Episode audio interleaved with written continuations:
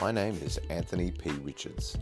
I'm a pastor, and I started this podcast channel to equip, encourage, inspire, and challenge you to passionately live to your potential in Christ through the Word of God. For more information, you can go to my YouTube channel, Anthony P. Richards.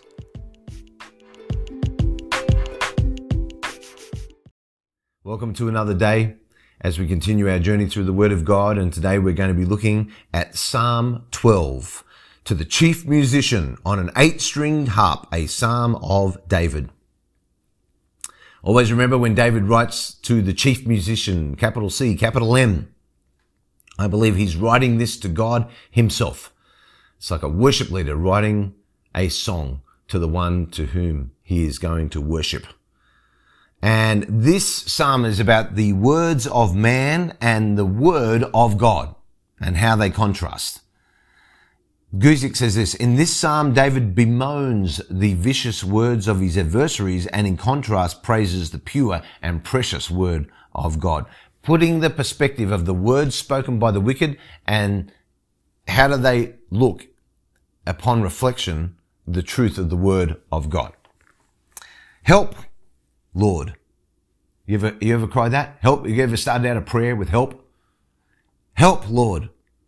For the godly man ceases. The fa- you can sense a sense of desperation. Have you ever said that? God, I'm doomed. I'm just doomed. I'm totally doomed.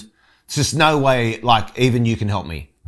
This is uh, David. Uh, but again, always remember that David always goes on the journey where he ends in a place of total trust and reliance upon God. But he, he often is very vulnerable in his start. Help, Lord, for the godly man ceases. The faithful disappear from among the sons of man. They speak idly, every one with his neighbor, with flattering lips and a double heart they speak. The, the exact circumstances that David wrote this psalm we do not know about. It could have been during so many different periods in his life. But David knew many times what it was like to feel like when the faithful disappear from among the sons of men. Uh, Guzik said this, David was a warrior and a fierce soldier, but we see here that he also had to deal with the battles of gossip and backbiting, of idle and deceptive talkers. David knew what it was like to feel all alone in this kind of battle, where it seemed that no one would speak up and defend him. Instead, he took his case to the Lord. We sense that David probably would have preferred to battle with swords and shields than among the gossips and backbiters surrounding him, and I'm sure that's very true. With flattering lips and a double heart they speak. So what does David see around him? He doesn't see godly men. He sees the people that speak, gossip, idle chatter with their neighbours. Well, what do you think? What do you think? You say, what do, what do you think about that person? And they were two-faced liars. Say this to this person, this to somebody else. Double heart. Now this psalm could have been written during a period when David was actually in the court of King Saul, not when he was being chased by him. But while he was in the court, remember that the king just had this thing. King Saul had this thing about David. It just, oh, it just got under his skin. And he was a target for his jealousy. And you can imagine this, this campaign about David taking place throughout the courts. You know, silent whispers uh, against David because they wanted to gain favor with Saul. And so the easiest way to do that was go, yeah, I think David's pretty dodgy too. Um, And the essence of people who have flattering lips is that they just say whatever people want them to say. There's a lot of people like that in the church today, unfortunately. Forget about outside the church, in the church. Um, they've always got the right answer. They always know exactly what to say. But they speak with no honesty. Because if they were honest, sometimes they'd say things to you that you didn't like. Sometimes if they were really transparent with, with the heart of God, they would say things that challenge you. But if somebody only ever says something that warms you, then are they just somebody who has flattering lips? Um, Daniel Boyes said this. Daniel says that flattery will be a tool of the wicked world ruler who will arise at the end, the last day. Daniel eleven thirty-two. So, move on to verse three. May the Lord cut off all flattering lips and the tongue that speaks proud things. Who have said, with our tongue we will prevail. Our lips are our own. Who is Lord over us? For the oppression of the poor, for the smiting of the needy. Now I will arise, says the Lord. I will set him in the safety for which he yearns. David felt a little bit helpless against all these whispers going on, and they were just destroying his character and who he was, and he found refuge in the Lord, and he just appeals, look, God, will you just cut off the tongue that speaks these things? Because they keep saying, who is Lord over us? Who's going to stop our tongues? So how about you stop them? David got so upset about their pride, and it, and it made them really hard to stop. And he felt that they were just saying, listen, you can never stop us talking badly about you, no matter what you do. So David just feels incredibly helpless. And there's, there's only one answer to this, this question. It's a very simple question, uh, that, that these other people ask. Who is Lord over us? Well, when you're a Christ follower, that's an easy question to answer. Jesus Christ. He's our Lord. He, he's the one that we, we serve. Body, soul, and spirit. We were bought with a price, paid for by the blood of Jesus. And therefore we have a desire to want to glorify God in absolutely everything we do, including our lips and our tongue. This is why the words that come out of our mouth must never be contrary to what Jesus said. Jesus said, don't let evil words proceed from your mouth. So why do you let evil words proceed from your mouth? Why do you swear? Why do you participate in, in jokes that are questionable? Why do you participate in slander? Why, if there's slander going on in your office or in your friend group, what your silence? Are you, are you condoning what's being said by your, your silence, or are you going to stand up and say what's right? It's not always going to be popular. But David here knew that in order to fulfill the calling of God on his life, he had to go through times when he was popular with no one. No one, not the king, not all the people in the king's courts. No one. Must have been very trying for him, but how wonderful for him to write these Psalms to give us a glimpse into how to navigate that, the mindset in those circumstances. Um, now I will arise, says the Lord. Now I will arise. The, the people who spoke these destructive things uh, seemed to be able to speak as they pleased, but they were never going to be able to stop the Lord God from speaking as he pleased.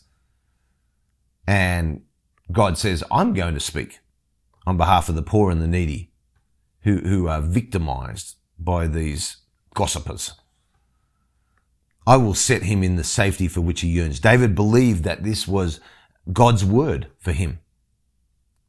That's where the safety was going to come from, because he was one of the poor and needy yearning for safety from the destructive critics and these people who were gossiping.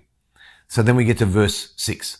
The words of the Lord are pure words. So he's just talking about all the words from gossipers, and then this is how he kind of finishes up. He reminds himself yet again, this is the constant journey that David goes through. He, he, he goes through this period of desperation, then he remembers what God has said and what God has done. And every time he remembers what God has said and God has done, all of a sudden faith rises up in him. The words of the Lord are pure words, like silver tried in a furnace of earth. Purified seven times. You shall keep them, O Lord. You shall preserve them from this generation forever. God's words are pure, purified seven times. That's what they would do to silver, continue to melt it, melt it, melt it, melt it, melt it seven times to get all the impurities out of it. And Guzik says this, this means that the word of God can be trusted in every sense. It is good, pure, tested thoroughly. We can trust that God has tested his own word, but it has also been tested by students, scholars, critics, doubters throughout the centuries, and the word of God still stands. It is like a mighty anvil that has worn out countless hammers that have pounded upon it. Spurgeon said this, the Bible has passed through the furnace of persecution, literary criticism, philosophic doubt, and scientific discovery, and has lost nothing but those human interpretations which clung to it as alloy to precious ore. The experience of saints has tried it in every conceivable manner, but not a single doctrine or promise has been consumed in the most excessive heat. Time magazine, which was quoted by uh, Boyce, said this: after more than two centuries of facing the heaviest guns that could be brought to bear, the Bible has survived, and is perhaps the better for the siege. Even on the critic's own terms, historical fact, the scriptures seem more acceptable now than when the rationalists began the attack. That's from Time magazine. You shall keep them, O Lord, you shall preserve them. This is David's declaration of confidence in God's ability to preserve his own words that he had written. Not only did God give us his word, not only, but his hand has protected the integrity of his word throughout all the centuries. God is going to protect his word, and God is going to protect his people. Morgan says this, G. Campbell Morgan says, the psalmist breaks out into praise of the purity of his words, God's words, and declares that Jehovah will keep them and preserve them. The them refers to the words. There is no promise made of widespread revival or renewal. It is the salvation of a remnant and the preservation of his own words which Jehovah promises. Spurgeon said this: give up no line of God's revelation in his word. Brethren, we cannot endure this shifty theology. May God send us a race of men who have backbones, men who believe something, would die for what they believe. This book, the Word of God, deserves the sacrifice of our all for the maintenance of every single line in it.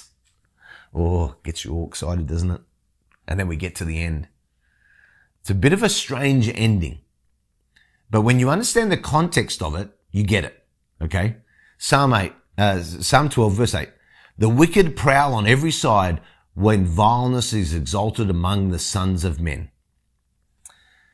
David knew that the very presence of the truth of the purity of God's word could never eliminate the wicked until God eliminated them. They were still going to exist and prowl on every side. But they had no assurance of a final victory or an eternal victory. And you you could read this and think, oh, well, that's a bit of a depressing way to end this psalm. But David was just being realistic and saying, hey, listen, God's going, he's got our back and his words are true. But until Jesus comes back for us, the position we're in, David was waiting for the Messiah to come. The Messiah came and got rejected by his own. Now we're waiting for the Messiah to come back again. And David knew that even with the precious purity of God's word available to us, that some people would still prefer that vileness would be exalted, not God. Guzik, we might say that David almost left it as a challenge at the end of the psalm. Let the sons of men exalt vileness. And David would exalt the pure and precious word of God. Eventually, all would see the winner of this contest. Let these wicked men do their worst. God helping him, David would do his best and see the victory of the Lord. There is a challenge in front of you and I, my observation for today. There is a challenge for us. We are in times where we live right now, where the vileness of people on this planet seems to, it feels like to us that it's reached an all-time high uh, of just, just being horribly anti-God. And all the things that are loved by the Word of God and by God himself seem to be hated by the world. What's good has been seen as evil. What was evil is now seen as good. This is what was predicted would happen in the end times. The words of God will always be pure. They will never lose their purity. Never. Not through culture, nothing. It's the word of God. It's infallible. Paid for by Jesus. This book predicted over three hundred things about Jesus, hundreds and thousands of years before he was born. And you want to say, oh, I don't believe the Bible. I'm sorry, you just don't get that option. I know it, it might force you to a position you don't want to be in. You're like, well, I don't want to believe in the Bible because I don't like what's in there. Well, it doesn't really matter whether you like what's in there or not. Is it, is it the truth or not? If it's the truth, then you have to learn to love it and learn to live the way that God says we should live. But never forget that Jesus fulfilled over three hundred prophecies written about him hundreds of years before he was born. And all in here. David knew, David knew that the purity of God's word would never be diluted.